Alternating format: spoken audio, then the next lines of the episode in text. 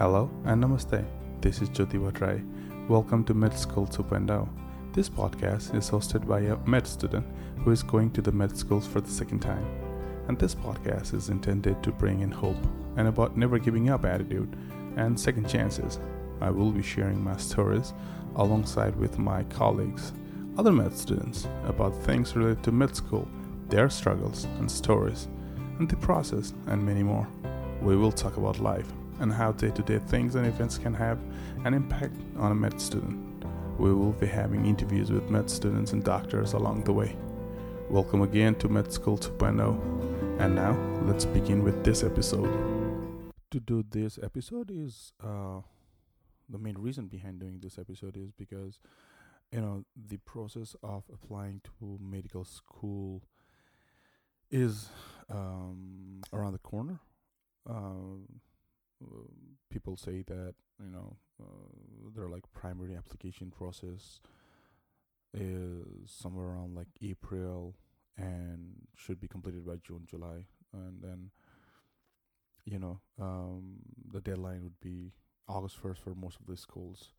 So since we're in July, uh, I wanted to do this uh, podcast episode, um, bringing in someone from the uh, administration and and have a fun talk with someone who's been doing you know the admissions process for a long time. Uh, he's an assistant director of admissions, uh, to say the least. Um, and so, let's let's uh, hear what he has to say. Hi everyone, welcome to Med School 2.0. Uh, we are here with David Oroza and he's gonna say who he is today. Hi, David. Welcome to the show. And thank you so much for having me. Uh, first question would be the most crucial and most difficult questions that most of the med students and even uh, the people going for the residency uh, face. And I'm going to ask you that. Tell me about yourself. Sure. So, uh, well, first, uh, it's a pleasure to be here, and I definitely do appreciate the opportunity of being on your podcast. Uh, for those that are just tuning in, I am David Oroza. Uh, I am one of the assistant director of admissions with New York Institute of Technology's College of Osteopathic Medicine. Well, David, uh, we we really appreciate you being in the show, and and thank you for being here. Um, tell tell us tell us uh, what you what's your day to day job in NYITCOM is like. Sure, that's a great question, and uh, you know uh, there are so many different uh, areas that I cover within the admissions process. So uh, one of my uh, you know my day to day can vary depending upon the time of the year, but it's a never ending process. You're mm-hmm. always on the go between recruiting students, putting on wonderful, engaging information sessions to get people to uh, become interested in the medical school, but also just in the whole uh, philosophical approach of osteopathic medicine. Uh, but I also do uh, review through some applications on the forefront. Handle some operations with the interviewing process. Mm-hmm. And uh, it's really a team effort between all of us within the whole entire institution. So, uh, as mentioned, my day to day operations can vary from, you know, month to month. Right. And it is starting to pick up again now since we are now about to seat the first class coming in in August and also. Uh, you know, working on reviewing through applications for students that are looking to join us in August of 2023. Great. Um, what what made you choose uh, choose uh, NYITCOM in the first place? Wow, that's a really great question. Uh, you know, for me personally, I have been within the world of higher education for almost 15 years now. And I think that one of the things that drew me to NYITCOM and the opportunity uh, was uh, the change of pace. Uh, my background uh, primarily is within the undergraduate world, working with a lot of high school students looking to go to college. And uh, it, it's definitely a different mindset whenever it comes to the admissions process. And I wanted that change of pace. So I thought that NYITCOM had something new and fresh to offer to me. Uh, and uh, I just overall enjoy just seeing students uh, right away from the very beginning of their early stages of their career, and then seeing them thrive throughout their whole entire four years there. Yeah. Uh, the other question that I I wanted to ask, um, being an EPP, is can you can you give us a a brief uh, explanation in, in in differentiating between what is traditional, non-traditional student, and EPP uh, regarding NYITCOM? Sure, that's a really great question. And uh, for those of you that are very unaware of the acronym EPP, it stands for Emigre Physicians Program. Uh, we are uh, very fortunate enough to be the only medical school in the whole entire United States, whether it's allopathic or osteopathic uh, medical schools, that offer this unique opportunity for uh, foreign born and trained medical doctors that have the equivalent to the United States MD in the United States to go through a whole nother rigorous four years of medical school, specifically in osteopathic medicine, to hopefully uh, gain successful residency upon completion. So, those kinds mm-hmm. of students, of course, are definitely very non traditional. Uh, you know, and some of them already have families uh, coming into medical school, children, uh, you know, and some of them have been in the United States for quite some time prior to uh, joining our wonderful program. And for the what you said, the traditional population, I actually think that they have both traditional and non-traditional populations. Uh, you know, and this, mm-hmm.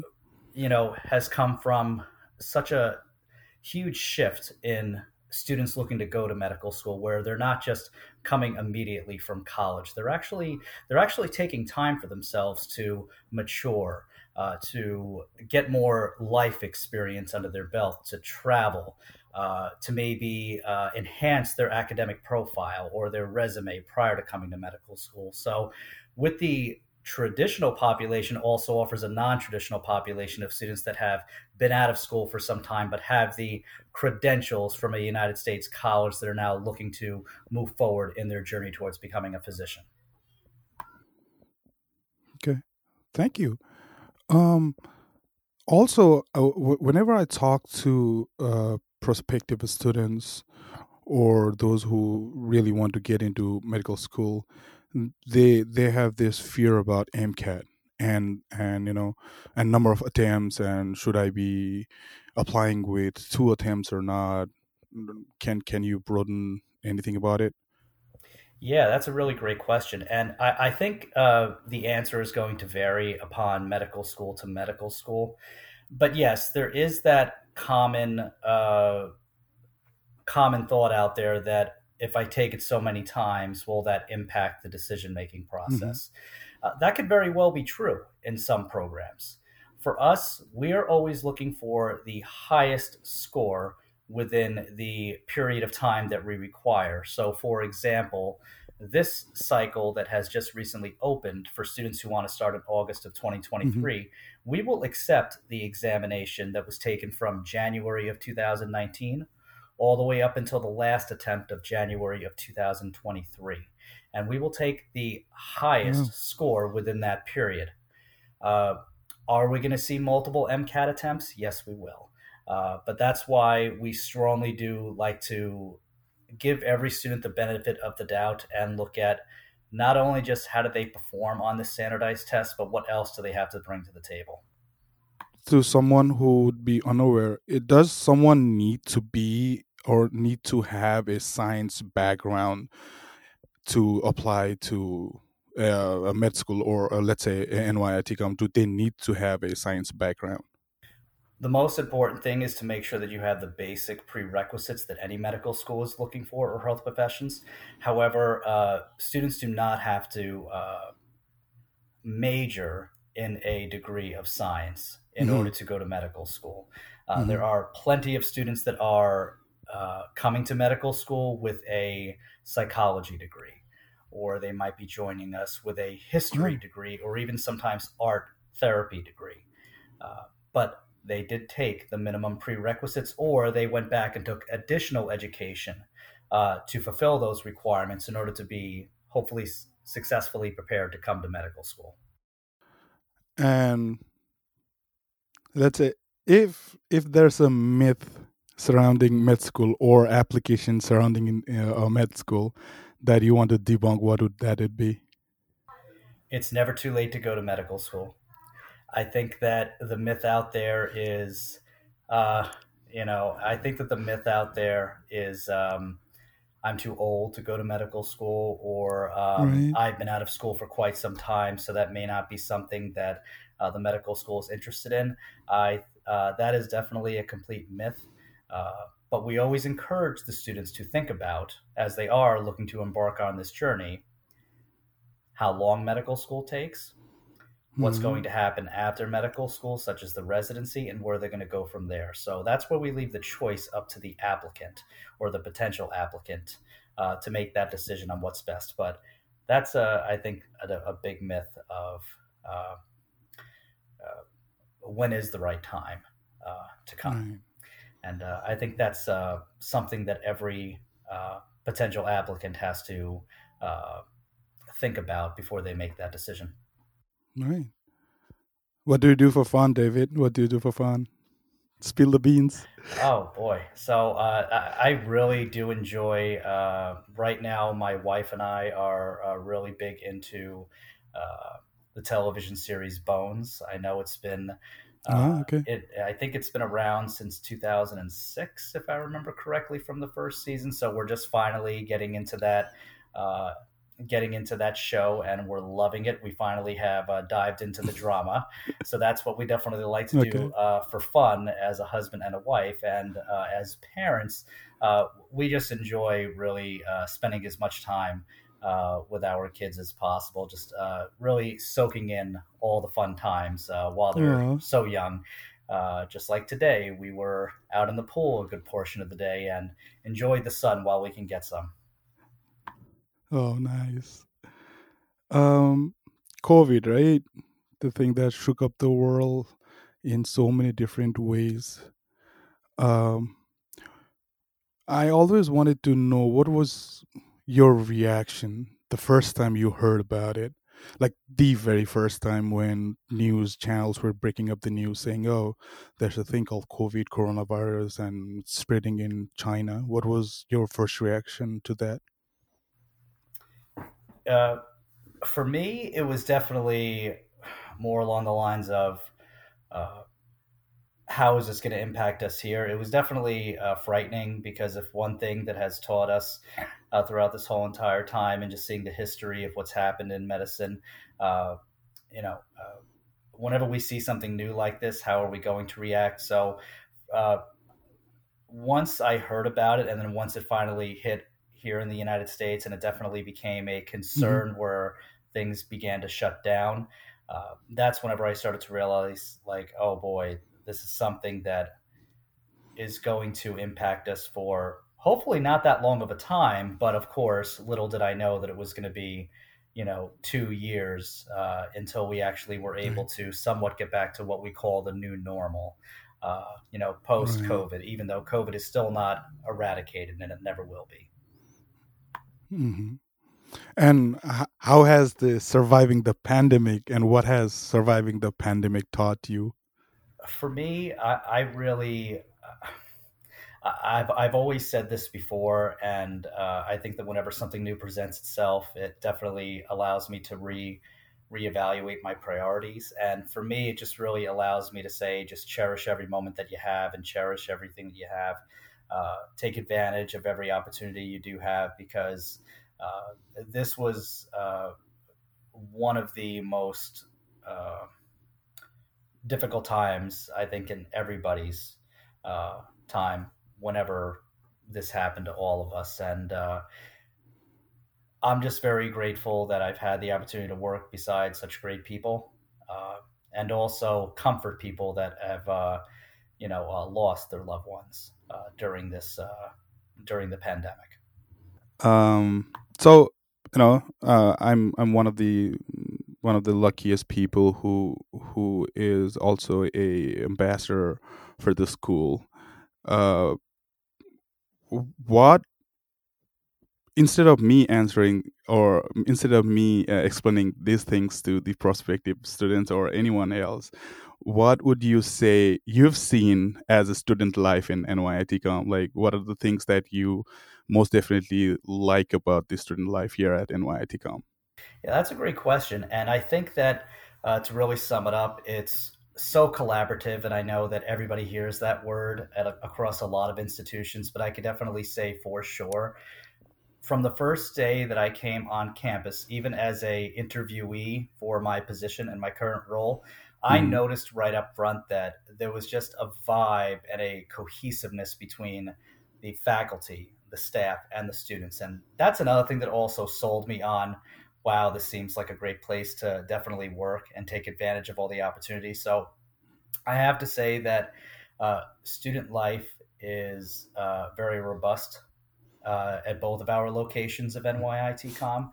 Uh, I think that we are bringing in wonderful, innovative leaders that have paved uh, the way for uh, a lot of their co- future colleagues, and they're always bringing new, innovative ideas to the table. So, uh, I have to say that I'm very impressed knowing that they have such a well balanced life between, uh, you know, taking advantage of all the extracurricular opportunities on, on and off campus, on top of maintaining such a rigorous uh, structured curriculum, along with also having life on the outside of medical school. Okay, so I know you and me both would be biased if we start talking about NYITCOM, but if you can be unbiased and answer me why one should choose NYITCOM. Why one would choose NYITCOM. All of our students are genuinely uh, happy. They are very excited about what the institution has to offer them. Uh, but also, they are very upfront about what they would like to see change. And I think that's something that has told to prospective students is that our medical students and our student body have the platform to make a difference. And I think that people love to know that they have that platform to uh, provide uh, feedback and have open arms from the administrator side to receive this feedback because it's their experience. And hmm. I think that our students and prospective students are very drawn uh, to that type of environment of mm-hmm. being able to make an impact and possibly even make a change if they feel that it's going to be better for the whole entire program. Yeah. Um, you know, we have uh, so many organizations in this school. I, I, am I'm involved in internal medicine. I know you're you're involved in Be, Be the Match. Can you can you talk a little bit about what's Be, Be a Match uh, organization at the school is? Yeah. Yeah, uh, thank you so much for bringing that up. And uh, I'm very honored to be the inaugural advisor for the uh, Be the Match chapter at NYITCOM. Uh, just a little something on Be the Match. Uh, I was very unaware of Be the Match was until I became a member of Be the Match and decided to uh, go into the registry. This is a registry of literally thousands and thousands of people worldwide uh, that are looking to potentially, mm-hmm. uh, you know, donate uh, any type of uh, cells or bone marrow to uh, cancer patients. So uh, there's many chapters that are open up all across the country. And uh, of course, our mm-hmm. wonderful institutions, specifically the College of Osteopathic Medicine, uh, decided to uh, bring this to student government. And uh, it has, after one year trial, it did become officially approved as a student organization. So their mission is to get people to join the registry. And then hopefully at some point, uh, mm-hmm. if uh, some of these candidates are lucky to be contacted from the registry, they might have a chance of potentially saving a life. Wow. That's that's so novel, right? Wow. Um, I know as a student, I know how how the student body works or how, what we feel and the camaraderie and and you know all, the good things about the student life. You tell us how's the working environment in this school? It's very collaborative, very cohesive. I think that uh, we're always looking to work together as a team. We're looking to uh, get some new ideas. And that's the other thing too is that I think that we're all given that opportunity to present new ideas uh, to the table and get the feedback that we need in order to make ourselves better at our current job. So uh, the work environment for me is wonderful. The staff that I work with are phenomenal people to be with, and uh, you know. Uh, so uh, I can't say anything more than positive things about just the environment. I I was once uh, work at a hospital before I joined uh, as an EPP student, and I don't know the person who told me the thing uh, is aware or unaware of the fact, but he told me that oh, uh, you're thinking to apply to NYITCOM uh, as an EPP. Um, oh, it's so easy to get in. What do you have to say about that? I'll let you know what I thought about that after I got in. But what do you think of of, of, of what he said to me? I think that, um, as mentioned earlier, very very happy to know that we are the only medical school specifically on the Long Island campus that gives students like yourself the opportunity to get retrained.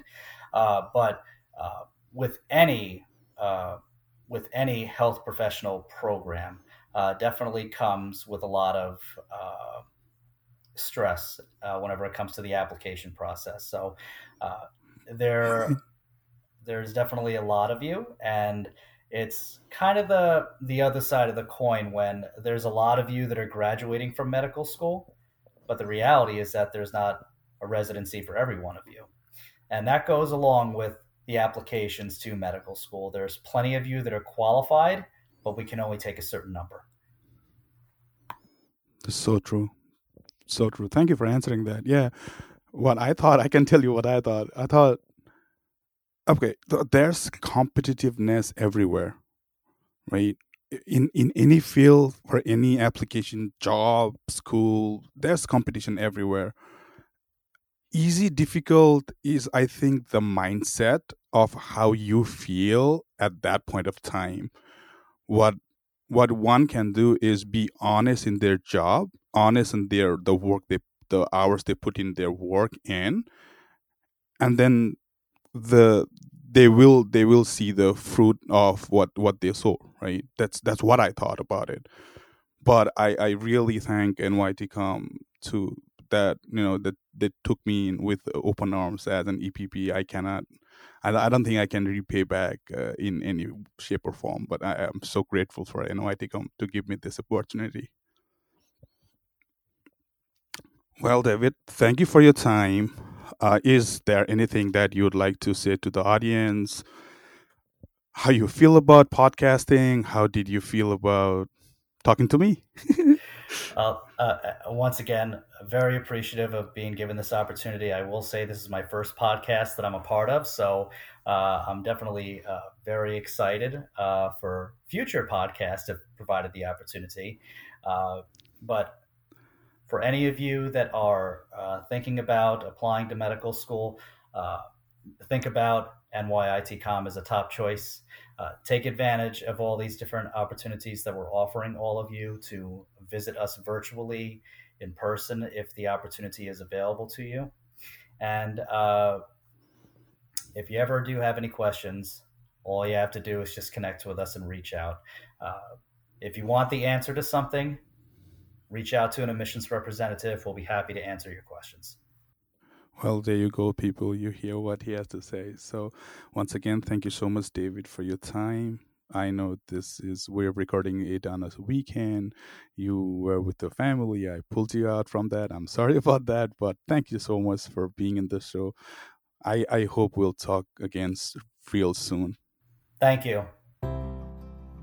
Thank you for listening. This means a lot to me. Please, please, please do share, download the episodes. Write a review. Also send me emails at medschool2.0podcast at gmail.com. And follow us on Instagram Medschool 2.0. Please let us know where we can improve and also if there are certain issues and things you want to hear about. We can learn so much from one another. Till next episode, stay safe, stay healthy, take care of yourselves, your friends and family, and take care of your surroundings. I will catch you soon in the next episode. Bye for now.